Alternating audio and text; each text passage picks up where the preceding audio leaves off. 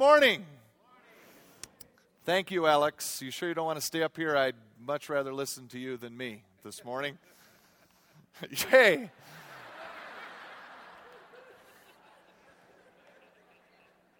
Man, I was going to say it's good to be back, but I don't know. it's only been, uh, God, it's only been two weeks since uh, I've been able to share with you in God's Word, but it seems a lot longer than that. And um, while our time away was needed and appreciated, thank you so much. It is great to be back, notwithstanding Chris Sage. Does he work here? You know, can I fire him? You know, I have to look. I have to look this up. I'm very excited for what God has in store for us in the year 2010. So let's um, let's get after it and begin again this morning, shall we? Amen. Would you please stand if you're able? Let's dedicate our time together before God by reciting Shema as interpreted by Jesus. We just sang it. If you're wondering how Jesus himself summarized all of Scripture and thereby summarized what it means, bottom line, to be a follower of God, you see it on the screen before you. We will do the Hebrew responsively and then together in English. Please say these words after me Shema Israel. Adonai Eloheinu.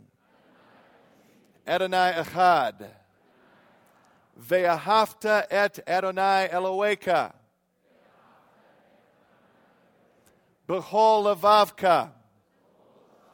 Uvahol nafshaha. Uvahol me'odeka. Uve'ahavta reacha kamocha. Amen. Together, please. Hear, O Israel, the Lord is our God, the Lord alone.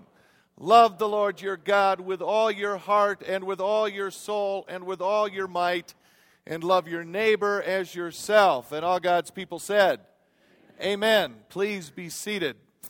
We finished 2009. Praise God. Yes, I don't know of anyone I know who thought it was a great year. So we finished it, but we finished it here on a high note by looking at the role of the church, if you remember, and if you were with us. We've just recited it. The role of the church, bottom line, is to love God and love others. For the next three weeks, Craig alluded to it beginning this morning, we're going to step back a bit from the role of the church and ask three more basic questions. Three questions underlying, if you will, the role of the church. We'll take one question a week, more or less, for the next three weeks the questions, in short, are the what, why, and how of church. What is church? Why do we even bother to do church? And how do we do church, especially and specifically here at this expression of her at West Bowles Community Church? And for your additional calendaring purposes, please consider, won't you, setting aside the Sunday school hour at 9 a.m. on Sunday the 31st? Well, for a new sort of membership class. I'll give you more information on that class in the coming weeks, but it'll be a special time where even present members, and of course those interested in membership for the first time, will be invited to participate. Ooh, sounds interesting, doesn't it? So be sure and stay tuned for that on the 31st at 9 o'clock. And next week, you'll be sure to want to come because we've got something to give you. That's right. We've given you all sorts of stuff lately, right? Takeaways, we call them, from the sermon, from the message, anywhere from rocks to mood rings. What more could you possibly want? Boyd was telling me yesterday that his wife's mood ring is working great. It's green when she's happy, and when she's angry, it turns his forehead red where she hits him. So, so come next week and get something really, really cool. Maybe not as cool as that, but I know what it is, but you don't. so you have to come and get it, please. All right. What is church? I mean, besides a rather curious, clumsy little word that seems at least one vowel short. It's a simple question in that it's very basic and it's only three words long. What is church? And yet, how we answer that question has a very significant impact. For starters, the answers many people would give to that question, what is church, are probably, in many instances, much different today than in times throughout history. And one reason that's so is because what words mean to people often changes over time. Have you noticed? What a word means today is quite often different from what it meant yesterday. I brought a few examples. Take, for example, the word awful. Did you know it originally meant full of awe? that is full of something wonderful, delightful, amazing, a little different in today's ears, yes? Or how about the word brave? Did you know its original use was to signify cowardice or being a coward?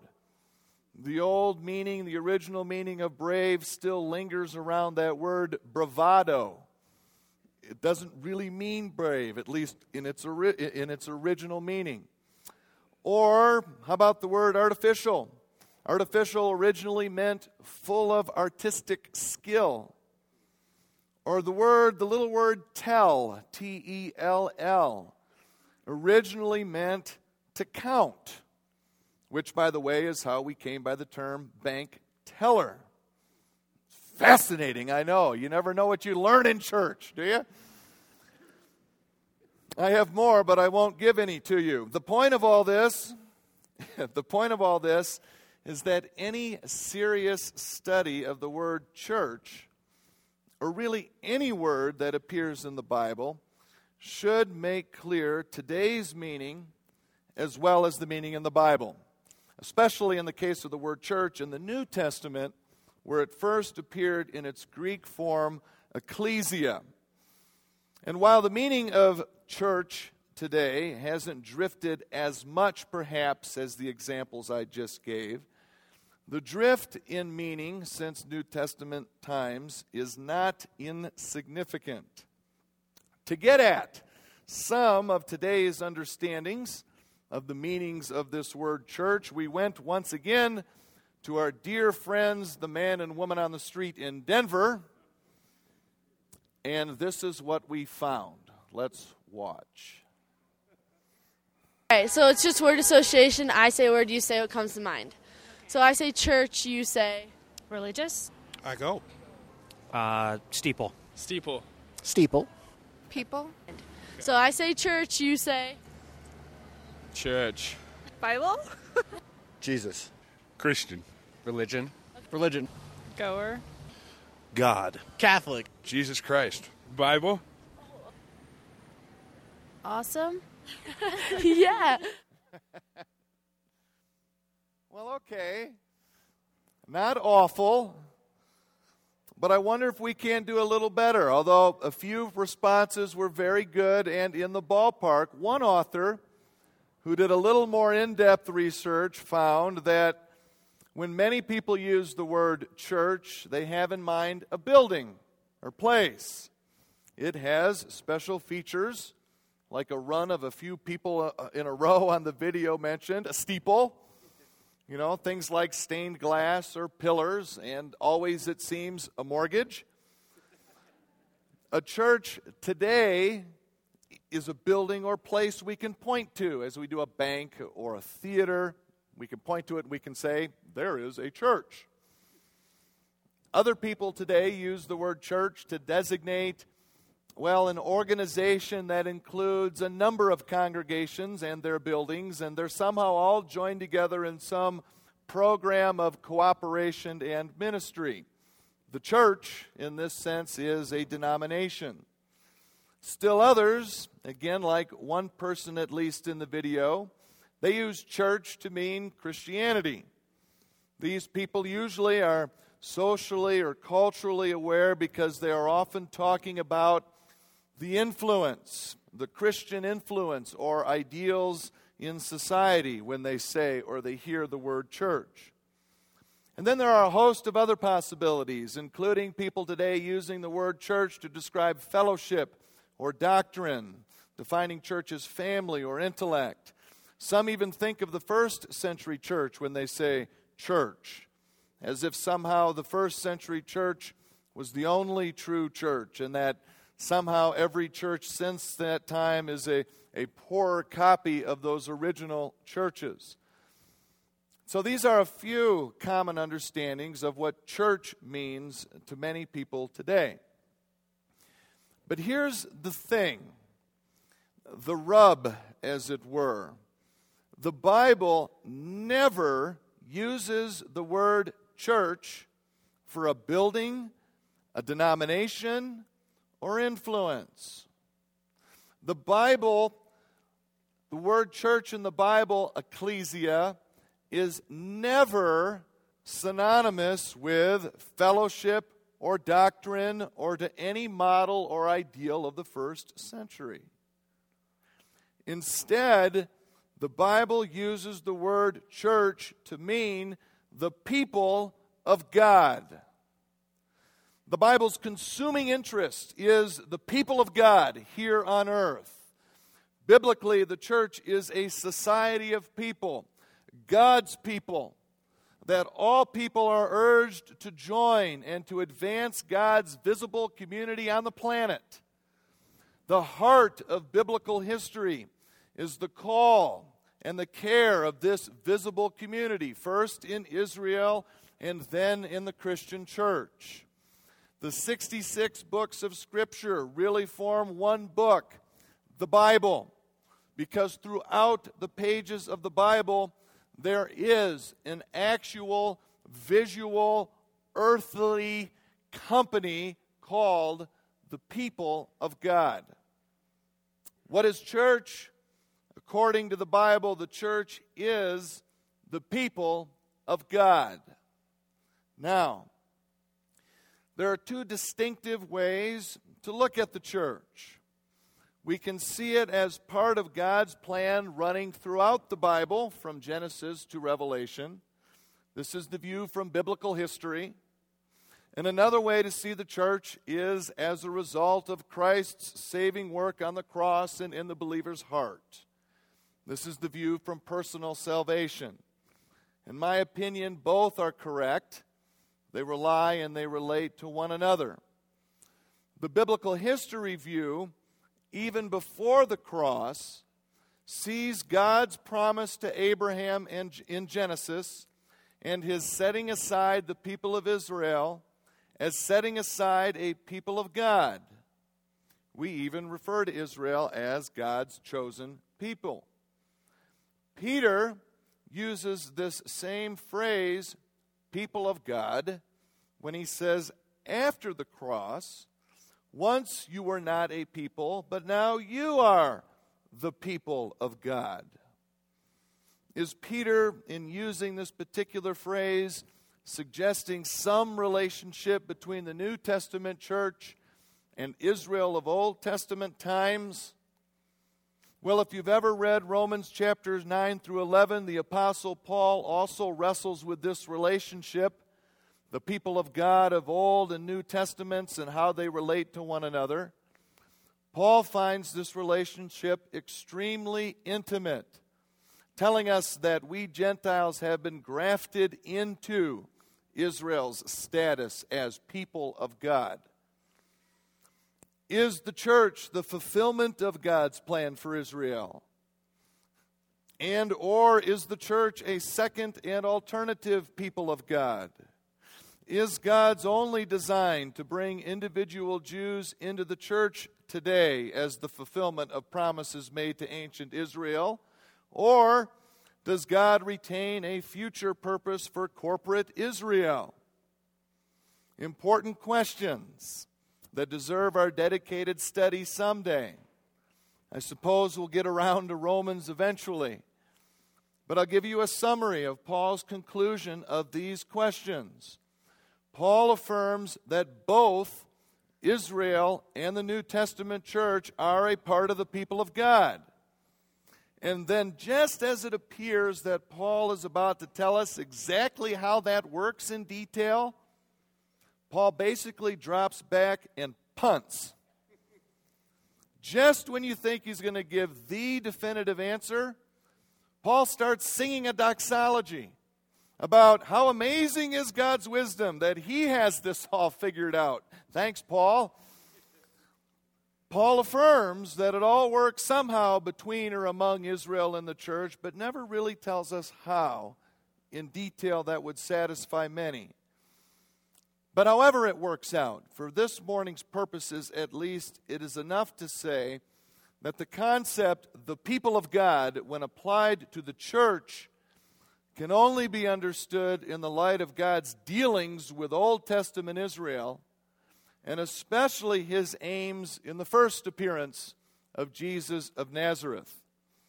When that angel told Joseph that the Holy Spirit was responsible for Mary's pregnancy, he commanded Joseph to name the baby Jesus, the Greek form of the Old Testament name Joshua. Same name, did you know? Meaning the salvation of God. The name had special significance, the angel explained, because Jesus would save his people from their sins. Joseph and Mary, at least, certainly heard Israel. And so the name Jesus itself provided a link between God's people in the Old Testament and God's people in the New. That baby in Bethlehem was both the fulfillment of God's promise to Israel, and the foundation of God's plan for the church going forward. The Christmas narrative in the Gospels include both ideas. Elizabeth's husband, Zechariah, when filled with the Spirit, prophesied of the unborn Jesus. Praise the Lord, the God of Israel, because he has come and redeemed his people. The old priest seemed to be speaking of Israel. But then, just a bit later, another elder of Israel, Simeon, saw in the baby salvation prepared in the sight of all people, a light for revelation to the Gentiles and for glory to your people Israel. Again, both Jew and Gentile. All of this to say that while clearly the birth of Jesus marks a significant turning point in the unfolding drama of the people of God in Scripture. It's nevertheless one huge, sweeping, unfolding drama. The same story of the people of God ever since Adam and Eve, and certainly since Abram. Not two stories, not a chopped up series of vignettes where God constantly changes his mind, not two peoples or more peoples of God, but one unified people of God. And so we can learn a lot about the church today by studying the basic ideas surrounding this concept of the people of God from start to finish in the Bible, from Genesis through Revelation. And when we do that, study the entire biblical concept of the church as the people of God, we find the following three markers of the people of God, regardless of when we're talking historically.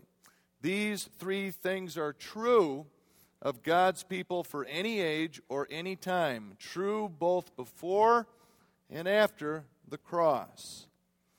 So, what is this people of God? What of this people of God? Three things. First, the people of God are a called people. Second, the people of God are a covenant people. And third, the people of God are a chosen people. And isn't it awesome? They all start with the letter C. Must be true.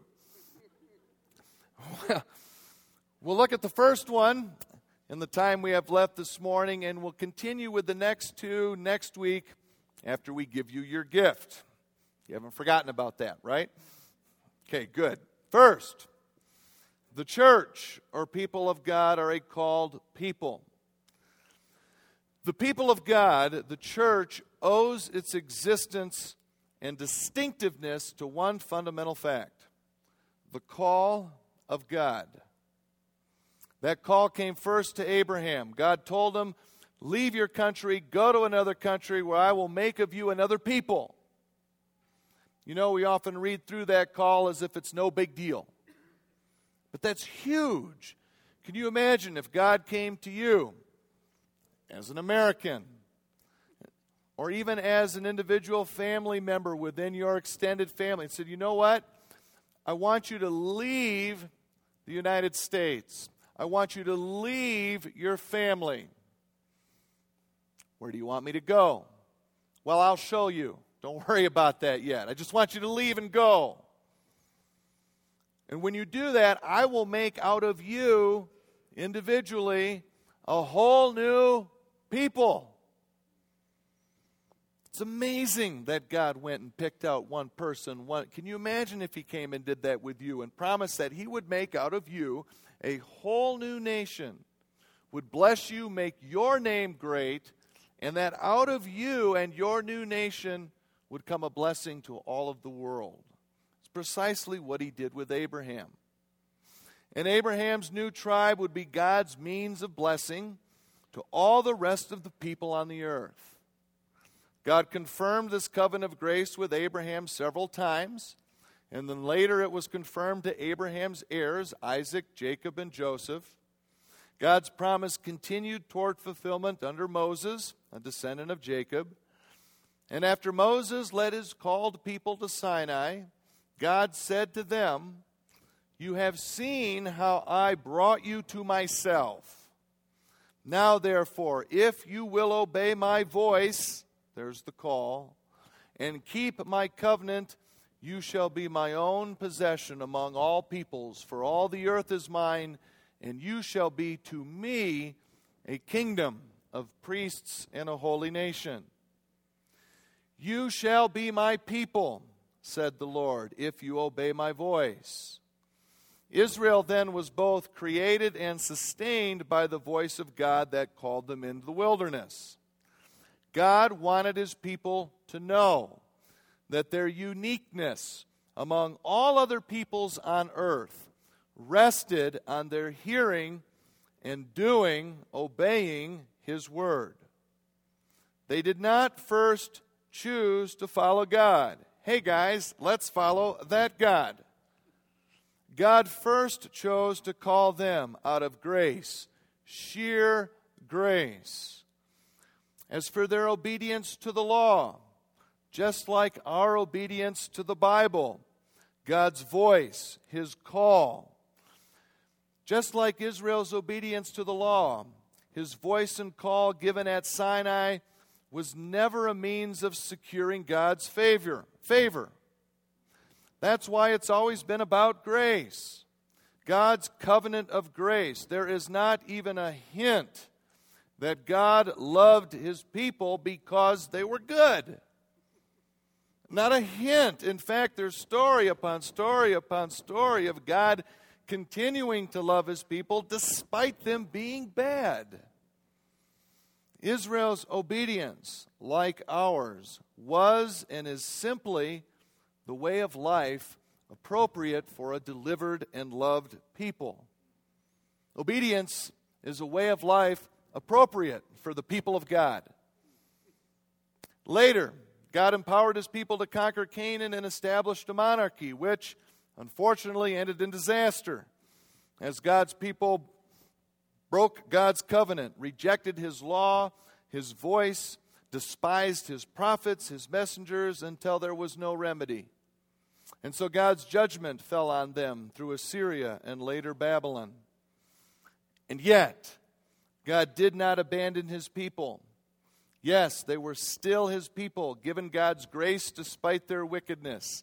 God did not abandon them, but rather he restored them once again to their land, and there they stayed until the day Jesus was born. And God kept his promise to Abraham that through him and from him all nations of the earth would be blessed by a baby. God is very cool that way. For it is through the death and resurrection of Jesus that we see God's plan and purpose is to call out of the world a people to himself, to redeem them from sin, and to give them his promised salvation.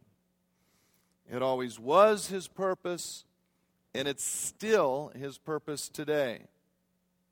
This call is the heart of the New Testament understanding of the church. As I mentioned before, the Greek New Testament word from, where, from, from which we get the English word church is ecclesia. And that word is built on the Greek verb kaleo, which, go figure, guess what it means? To call. Are you kidding me? No, I'm not. The preposition ek means out, and klesia is to call. So, church literally means to call out. The people of God are called out by God to himself as a separate and distinct people. The church is therefore far more than a collection of people who get together and decide on their own, you know what, we're going to choose to come together to do church. The church is a people who have been called together by the Word of God. God preceded this assembly of people. This body of people then gathers together not to share their thoughts and opinions, but to continue to listen to and to act on the very voice of God, which still calls out in the wilderness of life today. The New Testament insists strongly on this fact. God has called us into the fellowship of His Son in 1 Corinthians. In Romans 1, God has called us, in fact, to belong to Jesus Christ. This divine call is a holy calling in 2 Timothy, or a calling in holiness in 1 Thessalonians, which means we are separated from the world. That's what holy means set aside, or separate, or unique. And it makes us in character and conduct, God's call does, it makes us saints in 1 Corinthians. All for the purpose of not leaving the world so the world can go on its way to hell, but quite the opposite. To be God's means, now that we've been called out separate and distinct together, for saving that world as we live and witness and serve and love people in the world while not being of it, because we're a separate and distinct people of God. A people of God. Three practical lessons emerge from this special calling of the people of God. First, if the church is called by God, it must assemble.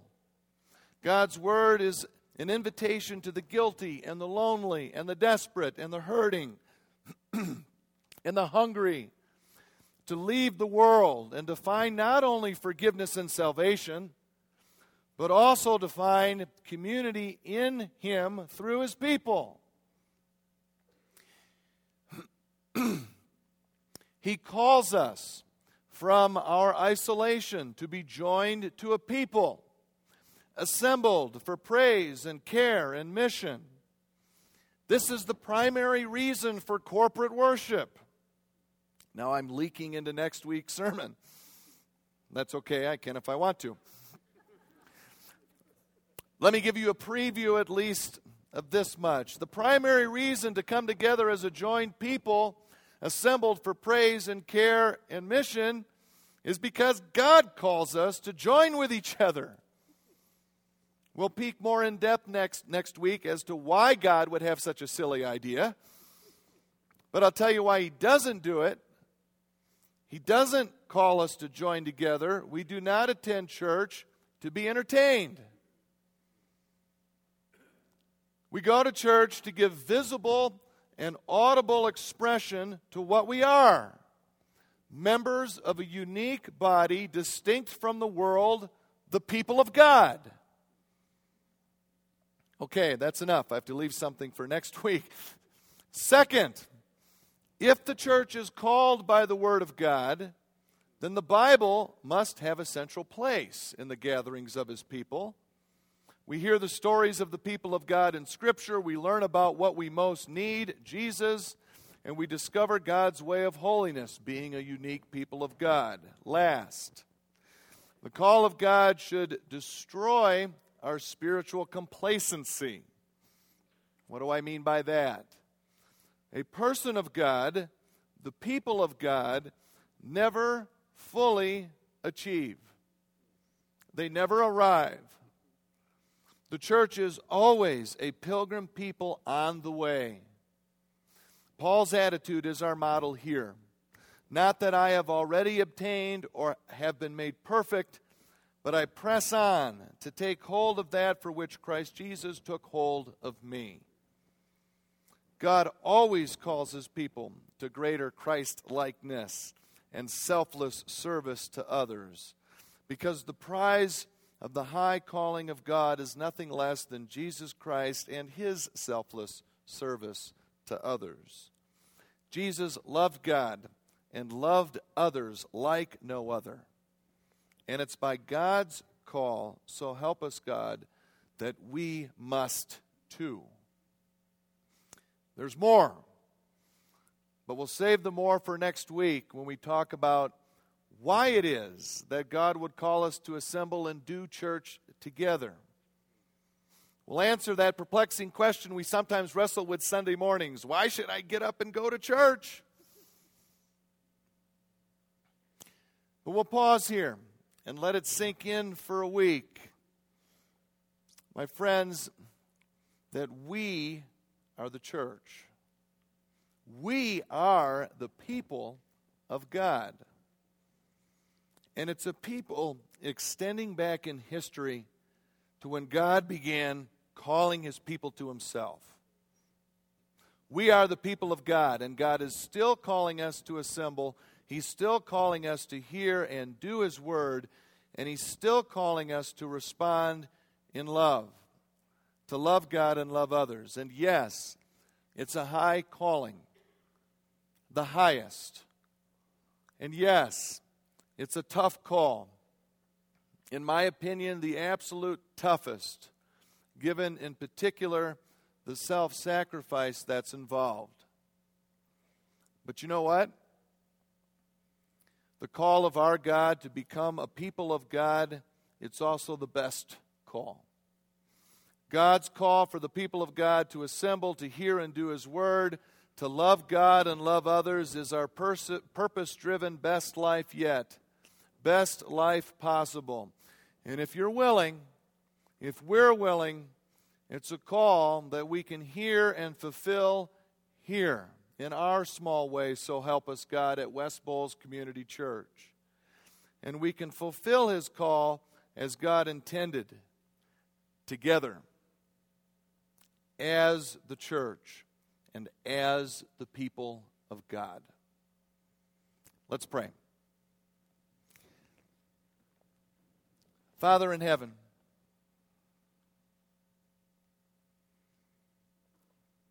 you first called out from all the people of creation